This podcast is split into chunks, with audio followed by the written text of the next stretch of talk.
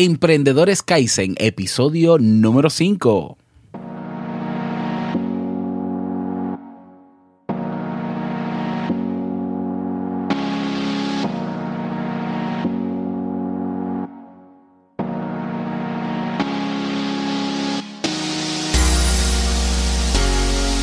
Hola, ¿qué tal? Bienvenido, bienvenida a este quinto episodio de Emprendedores Kaizen. Y bueno, hoy tenemos una invitada de lujo, bueno, como siempre, ¿no? Como cada viernes, Dayana Cabeza, coach, ¿eh? experta en reinvención profesional. Y bueno, ya compartió con nosotros en Te invito a un café. Si todavía no has escuchado el tema que compartió con nosotros, pues ve al episodio 502 de Te invito a un café para que puedas hacerlo, para que puedas aprovechar ese contenido de valor.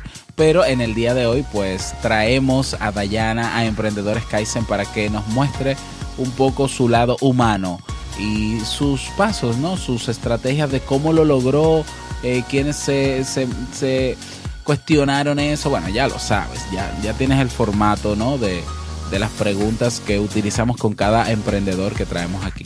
Así que, sin más, bueno, recordarte, recordarte que tenemos nuestra comunidad en Facebook. Bueno, ya los avisos te los daré al final también. Y vamos inmediatamente con la entrevista.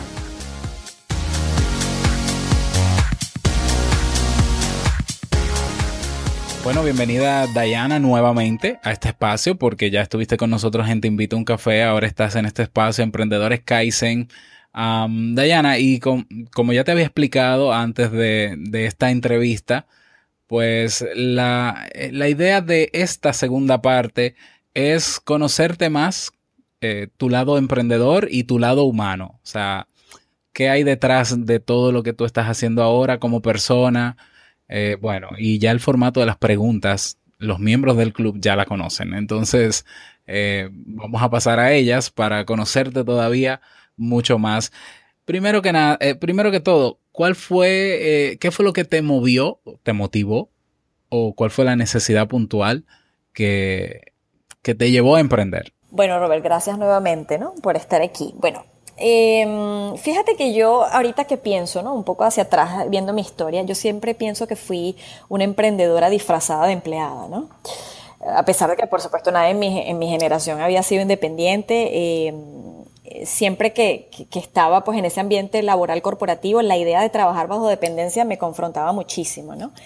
Em, creo que durante mi carrera bancaria exitosa siempre me la pasaba o cuestionando por qué la gente hacía las cosas que hacía, o cuestionando el status quo, ¿no? retando la autoridad siempre para mí era como necesario mejorar ese cómo se hacían las cosas, ¿no? Siempre veía posibilidades o retos, siempre estaba pensando como fuera de la caja, ¿no? y eso por supuesto que, como sabrás, pues te, ocasiona muchas dificultades a veces en ese entorno corporativo, ¿no? Con los jefes. Entonces yo creo que siempre fui como una emprendedora allí disfrazada. Entonces, realmente mi emprendimiento surge como una necesidad, ¿no? de primero eh, nutrir esa curiosidad, ¿no? De, bueno, quiero conducir mis, mis, proyectos o, lo que quiero hacer a mi manera, ¿no? Con mi sello, ¿no? De, poder de repente hacer realidad esa visión que siempre tenía, ¿no? De que, porque yo siempre pensaba, yo veía a mis compañeros alrededor y decía, bueno, pero porque aquí todo el mundo tiene que ser infeliz, ¿no? O sea, era un poco nutrir esa, esa, esa visión de que todos los profesionales se tienen que dedicar a lo que les apasiona y que sean remunerados por eso. Y, creo que también mi emprendimiento surge como un poco, eh, como una necesidad de inyectarle pasión a mi vida, ¿no? Porque ciertamente tenía una vida muy cómoda, muy perfecta, de, vista desde afuera, pero, pero me faltaba, ¿no? Ese propósito. Entonces creo que eh, ahí es donde se surge esa idea, ¿no? De acuerdo. ¿Y qué, qué hiciste? ¿Cómo te preparaste eh, luego de haber tomado esa decisión? ¿Dejaste el trabajo de una vez? ¿Lo hiciste en paralelo? ¿Cómo fue, cómo fue que comenzaste a dar esos pasos? Bueno, yo ya venía haciendo eh, eh, coaching y mentoring, eh, yo te diría, yo empecé hace como unos 10 años más o menos. Lo venía haciendo muy en paralelo. Lo que pasa es que antes era como un hobby pagado, ¿no? Porque en realidad yo tenía una profesión que, bueno, de la cual vivía muy bien. y mira, la verdad que el tema del coaching y el mentoring era más un llamado, ¿no? De, bueno, vamos a hacer algo para ayudar, ¿no? Em, ya una vez que me mudo a New York, pues las piezas empiezan a, hacer más sentido, ¿no? Y digo, bueno, es ahora o nunca. Y yo como tengo una naturaleza muy radical, Robert, y eso es algo que pues me ha ayudado mucho a avanzar en mi carrera, decido cortar en seco pues mi profesión, o sea, decido renunciar y digo, este es el momento, tengo el capital, yo me cercioré también prepararme a nivel financiero, lo puedo hacer, vamos a hacerlo. Entonces mi proceso de emprendimiento realmente, una vez que yo dejo el mundo corporativo, que fue hace como dos años y fue como hace dos años y pico, se dividió realmente en dos partes. ¿no? Al principio, la primera parte em, fue empezar a crear mi negocio y la segunda parte fue entender que tenía un negocio. ¿no? Entonces, la primera parte fue más dedicada a fortalecer mi mentalidad emprendedora, ¿sabes? A delinear un poco lo que quería hacer y definir ese norte al que quería ir. Y ya la segunda parte del negocio, que bueno, ya por supuesto ya estoy más que montada, es eh, tomar acción, ¿no? Y clave contratar un mentor, ¿no? Alguien que, que, había logrado lo que yo quería hacer, que había recorrido el camino que yo quería comenzar, una persona a la que yo le pudiera plantear mis miedos, mis preguntas, ¿no? Eh, y, y, de verdad que mi proceso fue mucho más rápido, ¿no? De lo que, de lo que si lo hubiese hecho sola. Entonces yo creo que básicamente de prepararme, yo te diría que eso fue mi preparación, o sea, eh, eh, a nivel mental y luego buscar la ayuda, los cursos, la preparación para poder emprenderlo y hacerlo de una forma eficiente y exitosa. De acuerdo. ¿Cuál fue, cuál entiendes tú que fue tu, tu, mayor miedo antes de comenzar tu emprendimiento? ¿Antes de comenzar o, o al comenzar? Bueno, yo una de las cosas que, que le tenía eh, más miedo era, por supuesto, a lo que no sabía que no sabía, ¿no? O sea, a, ese, a ese mundo de lo incierto, ¿no? O sea, ¿qué va a pasar cuando deje mi profesión, ¿no? El quizás ¿será que voy a poder lograr esa vida cómoda, cómoda que tenía ¿no? en mi profesión bancaria? ¿no? Porque que en realidad es una, una, comodidad falsa, Robert, porque en realidad el trabajar en una empresa pues no te garantiza seguridad, ¿no? Pero es que creo que era mucho de, de lo que siempre se habla, ¿no? O sea, nos enseñaron a vivir de una forma con esa seguridad de la empresa, y, pero nunca nos enseñaron a vivir de nuestros talentos. Entonces da miedo. Da miedo cuando tú te sientes desprovisto, porque no es lo mismo presentarte con una compañía atrás, eso te da mucho eh, como empuje a venir tú con una tarjeta y decir, bueno, es que esta soy yo, ¿no? Y estos son mis talentos y, y aquí estoy, ¿no? Entonces, le tenía mucho miedo a eso, ¿no? Muchísimo miedo a, esa, a eso, a, a, lograr, ¿no? A lo que tenía, a lo que ya había conseguido, si lo podía replicar por mí mismo. Y bueno, ¿y cómo lograste superar ese miedo entonces? Bueno, eh, por, lo, que hablábamos de, de, la preparación, yo creo que, yo creo que eh, dos cosas muy cruciales, o sea, preparar tu mente para ese proceso, o sea, porque una cosa es que yo te diga quiero emprender y otra es que de verdad tenga la mentalidad, porque realmente el emprendimiento no es para todo el mundo, ¿no? hay ciertas cosas que tienes que entender que van a formar parte de tu vida laboral que ya no va a ser igual, ¿no? O sea, esa, sobre todo ese tema de la seguridad eh, financiera, ¿no? Y, el, y el, tema del fracaso, ¿no? El poder navegar el fracaso y la incertidumbre. Y, y por otro lado, pues por supuesto, eh, no perder el tiempo y, y decir, bueno, ya va, ¿quién lo ha hecho antes? Para ir sobre segura, ¿no? Y decir, bueno, vamos a, vamos a replicarlo, vamos a buscar a alguien que ya lo haya, hecho este proceso y me pueda guiar de una forma consistente, rápida y efectiva para yo poder seguir mi camino, ¿no? Yo creo que esas cosas me, ayudaron muchísimo a, reducir ese estrés y ese miedo, ¿no? Porque da miedo, la verdad da miedo, Robert. Es así. ¿Quiénes cuestionaron tu deseo de hacer lo que querías? Bueno, te cuento que muchas personas, eh, inclusive amigos muy cercanos, eh, porque claro, eh, yo, según ellos, yo me encontraba en una posición muy privilegiada, ¿no? O sea, donde, donde pues yo siempre fui una persona que me, me, me, decía, bueno, voy a lograr esto y lo hacía, ¿no? O sea, quiero esto y lo lograba, ¿no? Entonces, ocurría mucho para ellos como, como alguien que, bueno, había alcanzado un nivel profesional y material pues bastante bueno, ¿no? Entonces, por supuesto que con el pasar del tiempo muchas de esas personas salieron de mi vida, ¿no? Naturalmente, fue un proceso muy natural pienso que estábamos en diferentes películas, ¿no? Y, y, también pienso que yo ocurría, porque eso, es otro tema, ¿no? Muchas veces ocurres para las otras personas como un espejo, quizás de deseos de esas mismas personas, ¿no? O de anhelos frustrados de esas personas. Entonces, te cuestionan. La forma más fácil es cuestionar, ¿no? Pero yo siempre respeto los cuestionamientos y siempre respeté los cuestionamientos de las personas que me rodeaban porque entendía que nuestra forma de ser y de hacer era muy diferente. Era como que lo que te decía, estábamos en dos películas pero sí, sí tuve mucha resistencia, más aún de que yo no vengo, no tanto de mi familia, pero de gente muy cercana, yo no tengo, yo no, mm, de mis amigos, eh, yo te diría que uno es emprendedor. O sea que imagínate, la presión era muy grande, ¿no? Pero ¿cómo vas a hacer eso? Entonces fue bien, bien a veces difícil, ¿no? Ese apoyo a veces. En mi país dicen, cuando, cuando tú hablas de emprendimiento, en mi país dicen, eh, no, no, no, no dejes el trabajo que están muy difíciles de conseguir los, trabajos, no lo dejes, que están difíciles. Sí. Eh, y a mí realmente me, me bueno, a mí me da de todo cuando hablamos del tema, pero esa es la frase aquí, no, no, eh, señores, cuiden su trabajo que están difíciles. Bueno, lo único que existe aquí es el empleo, al parecer, pero bueno. Que, a ver, Dayana, dice por ahí un dicho, ¿no? Que a veces para ganar algo hay que perder otras cosas o, a veces para, para, lograr cosas hasta cierto punto tenemos o que renunciar o dejar atrás o sacrificar algunas cosas. ¿Qué, qué cosas tuviste tú que sacrificar o dejar atrás para llegar a lo que has llegado hoy, a esto, a la actualidad? Mira, yo te voy a decir una cosa, yo siempre creo que en todo este proceso yo una de las cosas, bueno, que lo sentí así en el momento, hoy te puedo dar una historia completamente distinta, pero en ese momento yo sentí que tuve que sacrificar mi vida cómoda, lo que yo consideraba como una vida cómoda, ¿no? Eh, eh, tras bastidores, o sea, era muy cómodo para mí estar en mi oficina sentada detrás de mi computadora, simplemente observando, eh, marcando, pues ya a las cinco y media, este, bueno, gracias, me iba y tenía otra vida, ¿no? Era, era yo creo que era una vida bastante cómoda, ¿no? Bien remunerada, sin mucho esfuerzo, ¿no?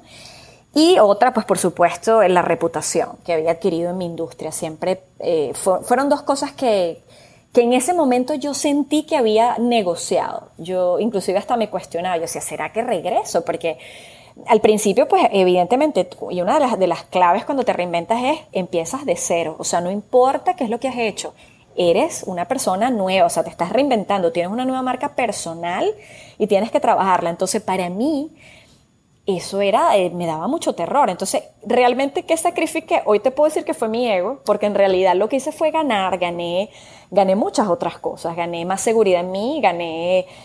Eh, es, que, es que te cambia mucho la vida, empiezas a ver la vida cuando tú, cuando tú de verdad te, te metes en ese, en, ese, en ese tren de, vamos a, utilizar nuestros talentos para dar valor más allá de lo que de repente yo pueda percibir en este momento, te cambia mucho la percepción de lo que significa la vida, ¿no? Y cómo la vives. E, es que esa vida cómoda que, por ejemplo, yo tenía corporativa, que no con esto estoy queriendo decir no trabajar, porque yo tengo clientes que son muy felices corporativamente y soy muy pro de que hay personas que funcionan corporativamente, pero para mí era muy cómodo el estar sentado. Yo decía, pero no puede ser y uno de mis momentos más grandes de, realización fue el hecho de yo estar sentada en la oficina más espectacular que te puedas imaginar, escuchando el sonido de un clic del, ratón de mi computadora y decir, bueno, pero espérate un momentico, no puede ser que la vida sea simplemente un clic de computadora. Y anhelando, me imagino, que anhelando las vacaciones de no se sabe cuándo, ¿no? del año. Totalmente. No es que no puede ser. Yo decía, pero es que no puede ser. Aquí tiene que haber un propósito más grande. Entonces, para mí, para mí, en mi caso personal, fue mucho eso, renunciar a esa comodidad aparente, que después me di cuenta que para nada, gané muchísimo más de, de, de mí, de, de, lo que conozco hoy de mí, de lo que puedo llegar a dar y de lo que recibo de la gente a la que apoyo. Eso para mí es crucial. O sea que más que sacrificar, yo creo que a la final sacrifiqué mi ego para ganar muchísimo. Para ganar mucho más, es así. Hablemos un poquito de tu presente. ¿Cuál piensas eh, que es tu mayor fortaleza? Bueno, definitivamente que la perseverancia, Robert, o sea, la, persistencia, ¿no? esa firmeza, esa dedicación, no solamente en las ideas, sino en las actitudes, cuando tengo que, por ejemplo, llevar a cabo un proyecto, ¿no? en la ejecución de lo, de lo que me propongo, ¿no? de, la resolución, por supuesto, de eventos, de situaciones, todo lo que, lo que involucra resolver algo. ¿no? Fíjate que yo siempre he pensado que tratar una sola vez y darse por vencido no es suficiente. ¿no? Se, se trata más bien de ir dando pasitos pequeños y buscando perfeccionarlos si es que no hemos conseguido los resultados esperados. Pero definitivamente la perseverancia. ¿Y, tu, ¿Y tu debilidad? Bueno, la, eh, la impaciencia, definitivamente. Esa, esa, esa necesidad, Robert, de que todo sea para ayer, ¿no? De que, y creo que mi negocio, eh, irónicamente, ha sido una gran escuela para aprender que Roma no se construyó en un día, ¿no? De que, de que hay cosas que definitivamente pasan en el momento que tienen que pasar. E inclusive aprendí eh, dentro de esa impaciencia a no forzar los eventos porque a veces lo mejor es dejar fluir, ¿no? Entonces, bueno, es enseñanza. Bueno, impaciencia y perseverancia, bueno, buena mezcla. buena mezcla. Eh, ¿Piensas, Dayana, que tus logros eh, de, actuales en tu emprendimiento se deben a que has tenido suerte, pero quiero hablar de, hablarte de la suerte que todos conocemos, la popular, ¿no? Habrá gente que te ve y dice, ay, qué suerte tuvo ella, eh, que, está bien, ¿no? Y que tiene su negocio y es independiente, ¿no? Dirán algunos. ¿Tú piensas que esto ha sido suerte? No, yo no, honestamente, Robert, yo no creo en la suerte, yo creo más bien en la sincronía de los eventos, ¿no? En que todo pasa por una razón y que sucede para nuestro aprendizaje y crecimiento. ¿no?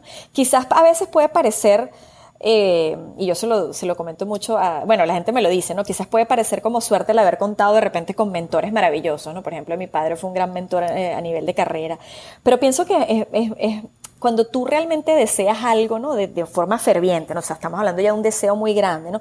Y crees en ese algo y lo creas, porque cuando tú lo crees, lo creas, lo manifiestas, ¿no? Y, yo, yéndome a mi proceso en particular, yo siempre hablo desde mi propia experiencia porque es el mejor caso que conozco. Yo he logrado lo que he logrado porque de verdad lo he creído posible. O sea, y las cosas que no he logrado es porque todavía no me las creo, ¿no?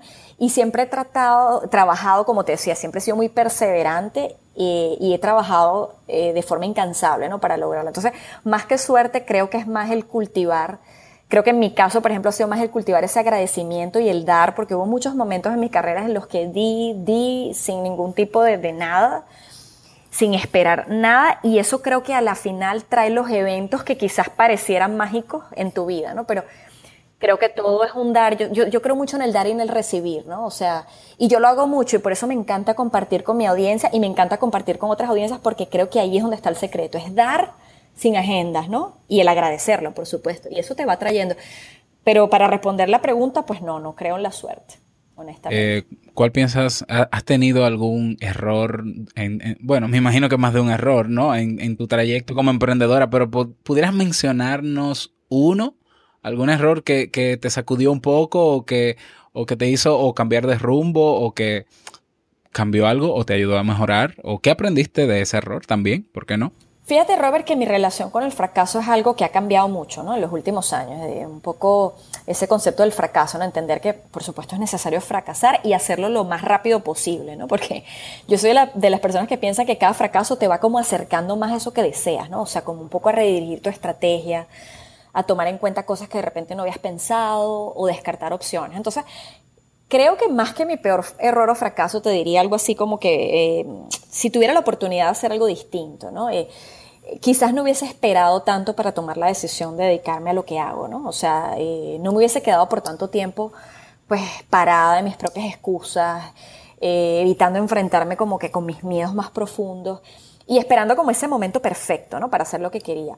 Claro, ¿de qué me sirven ahora esos hubiese? Bueno, volvemos a lo mismo, ¿no? Eh, debemos dejar, por supuesto, de pensar, dejar de pensar que, que si las cosas hubiesen sido diferentes, siempre, y yo parto del punto, lo que estás viviendo es justo lo que tienes que vivir. Eso, no hay duda al respecto. Entonces, es un poco ese cambio de paradigma, ¿no? ¿Qué podría ser diferente en vez de verlo como, como un fracaso, ¿no? Claro, y bueno, y toda la enseñanza, ¿no? Que se tiene de, de, esas experiencias.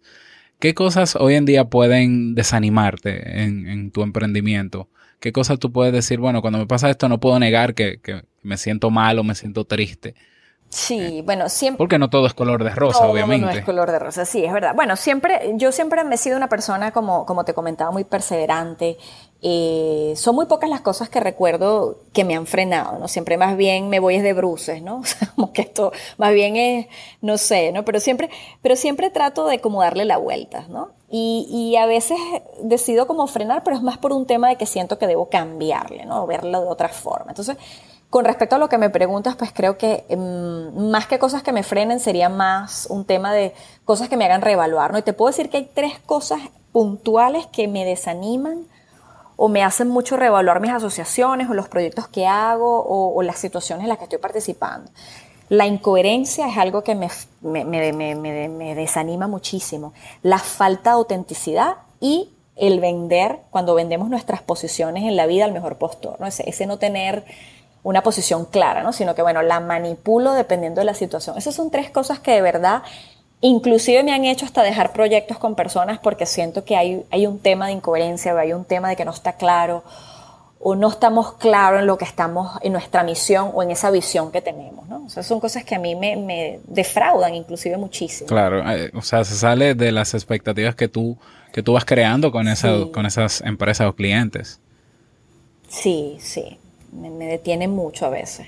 Em, en el camino del emprendimiento, hay, tú llegas a tener muchas personas que te admiran por tu trabajo también o que te siguen, siguen tu trabajo, pero también eh, hay personas que critican lo que haces. Eh, ¿Te ha pasado? ¿Cómo manejas tú el tema de las críticas actualmente? Sí, bueno, miles, miles de personas. O sea, te puedo contar, te puedo decir que yo siempre he estado como en el medio de la controversia, ¿no? Por, por eso mismo que hablábamos de esa naturaleza radical, ¿no? Por, por esa necesidad siempre de acercarme a mi mejor versión, a, tratar de pues siempre mejorar como persona y como profesional por desafiar lo establecido. Eso genera como mucha controversia, ¿no? Para mí la crítica, siempre y cuando sea eh, constructiva, siempre es muy importante. Y, e inclusive necesaria. Yo, a mí me ayuda, por supuesto, a crecer muchísimo, a pensar a veces de cosas que quizás no había tomado en cuenta, a ampliar la perspectiva.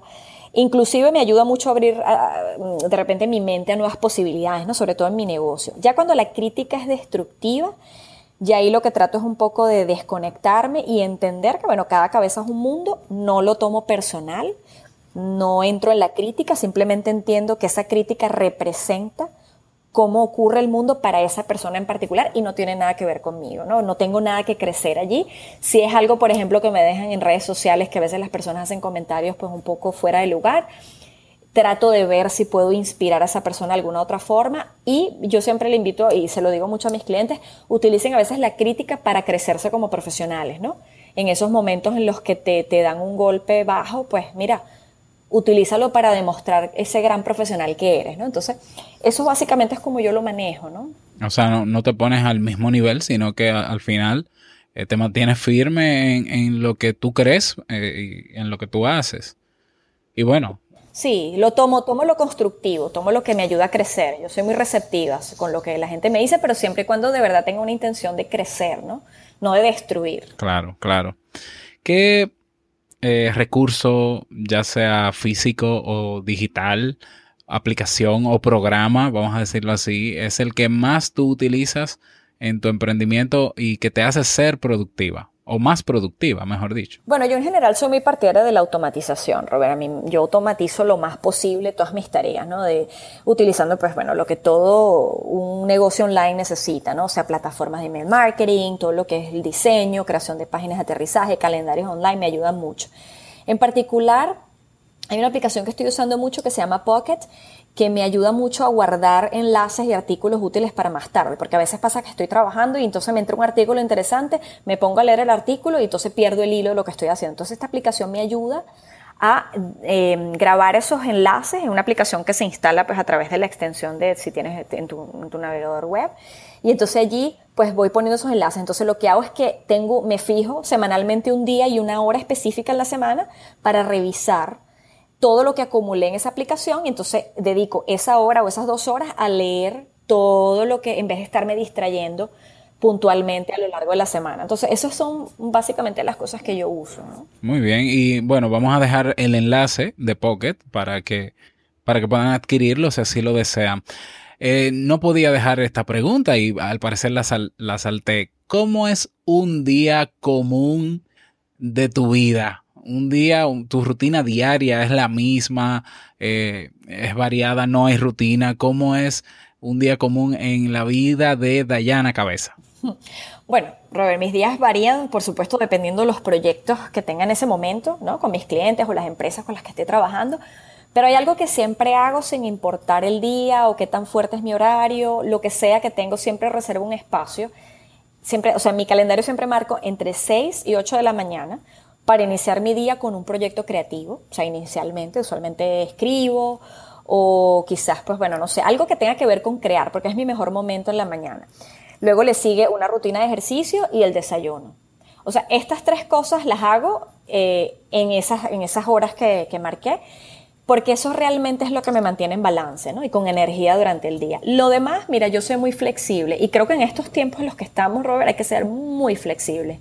Hay muchas cosas ocurriendo y uno tiene que adaptarse, ¿no? Dentro del, dentro del horario. Pero esas dos horas son sagradas para mí, no las negocio. Y bueno, oh, bueno, de acuerdo, ya el día transcurre dependiendo los proyectos y compromisos que tengas. Sí, o sea, bueno, evidentemente que me organizo, ¿no? O sea, tengo mis calendarios y todo, pero yo soy más de eh, hacer espacio para mí. O sea, yo siempre invito a la gente a, no importa qué ocurra en tu día, siempre asegúrate de que en ese día incluyas un pedazo para ti.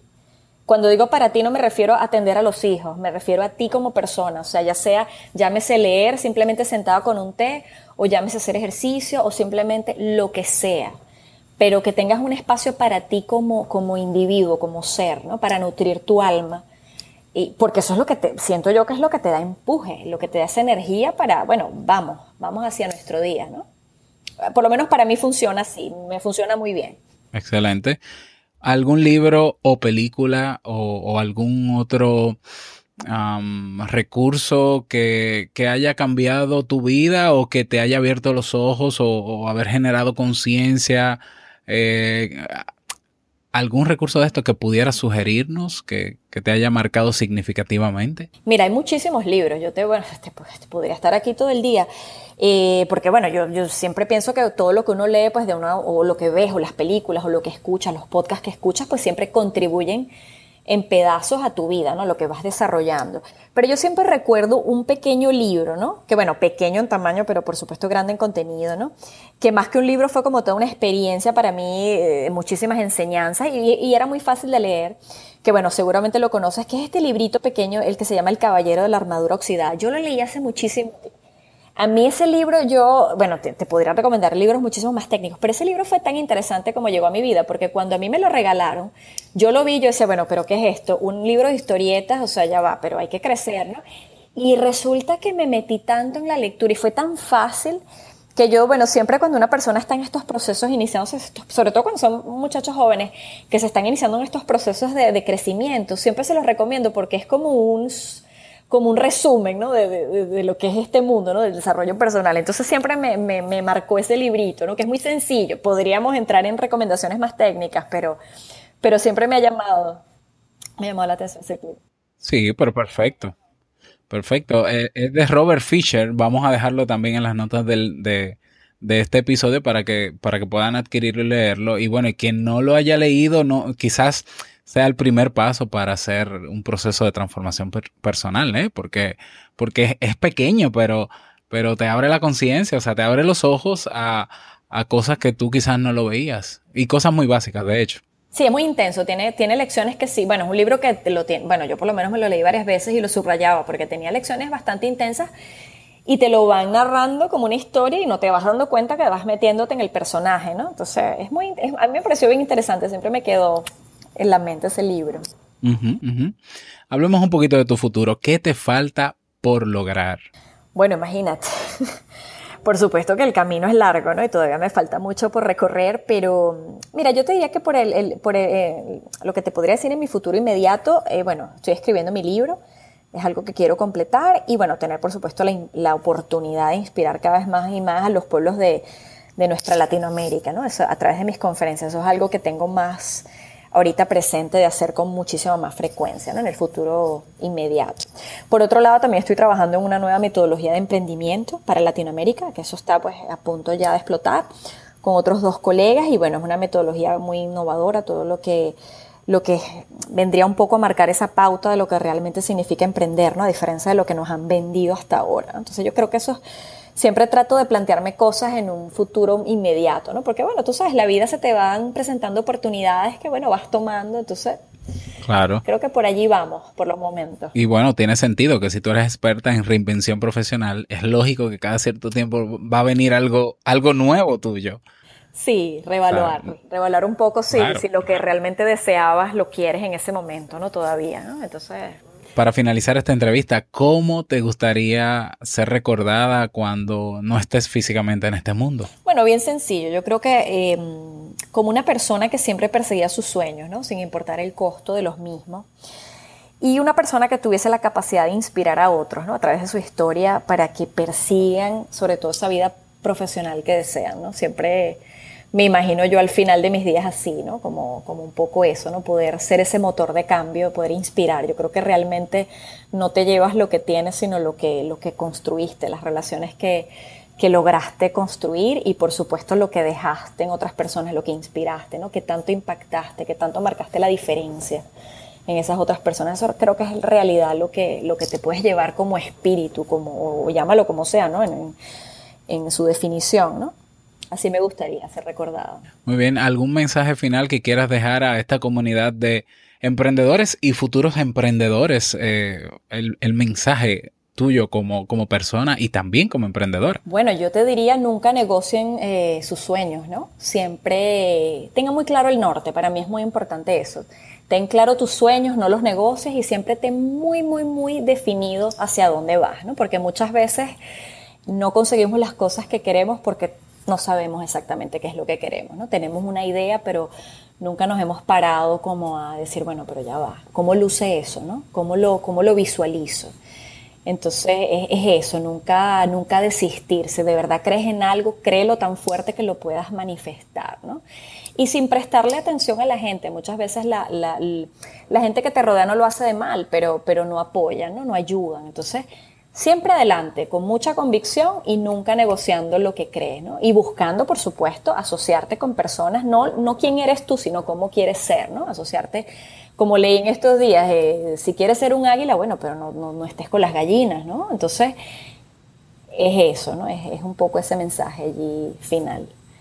Claro, y, tener en cuenta que eh, los, los emprendedores somos una raza extraña para, para la mayoría del mundo, ¿no? O sea, nos salimos del parámetro tradicional, eh, que, es paradójico porque incluso la, empresa donde pudieras estar trabajando es de un emprendedor, es de alguien que decidió emprender, pero son, son los menos. Eh, entonces es, lógico y, hasta normal que, que, que critiquen, ¿no? Y que, y que no necesariamente te van a apoyar. No es tan fácil, pero pero se puede, se puede. Y, cuando ven que lo logran, no sé si te pasa a ti, Diana, pero cuando ven que tú lo, van, lo vas logrando, dicen, ah, ah, pero tu proyecto funcionó. Y tú dices, es que esto nunca fue, esto empezó como un proyecto hace un año o hace tanto tiempo, pero dejó de serlo hace mucho porque me lo tomé en serio y, y ya es mi vida, o sea. Sí, es ser, yo, estoy de acuerdo contigo, Robert, es mucho eso, de creer y también de ser auténtico contigo mismo, ¿no? De decir, bueno, ya va, ¿qué es lo que yo quiero?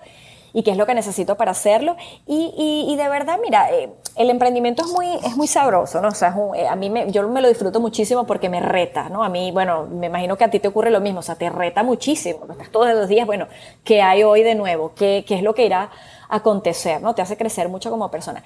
Pero si de repente sientes que el emprendimiento, honestamente, no es para ti, pues no pasa nada. No pasa nada porque hay de todos para todos. O sea, vivimos en un mundo muy variado en donde hay de todos para todos. Lo importante es entender que tu contribución es única para el mundo. O sea, que lo que eso que tú sabes hacer o eso que tú das, independientemente que lo hagas a través de una corporación o lo hagas a través de un emprendimiento, es único y es necesario para el resto del mundo. Que empecemos a entender que somos un micromundo, que formamos parte de un todo y que lo que hacemos sí tiene un impacto, que dejemos de pensar que no lo tiene. No importa la forma que tenga sí tiene un impacto, un impacto muy importante.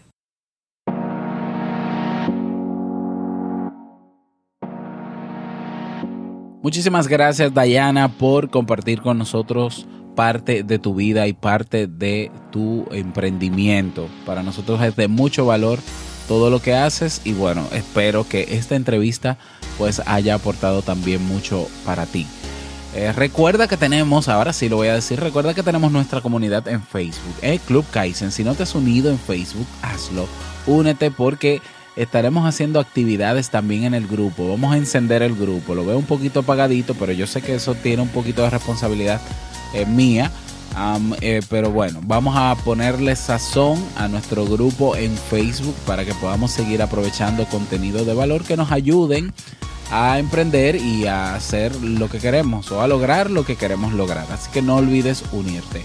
Nada más agradecerte por estar ahí escuchando y nos escuchamos el próximo viernes con un nuevo emprendedor. Chao.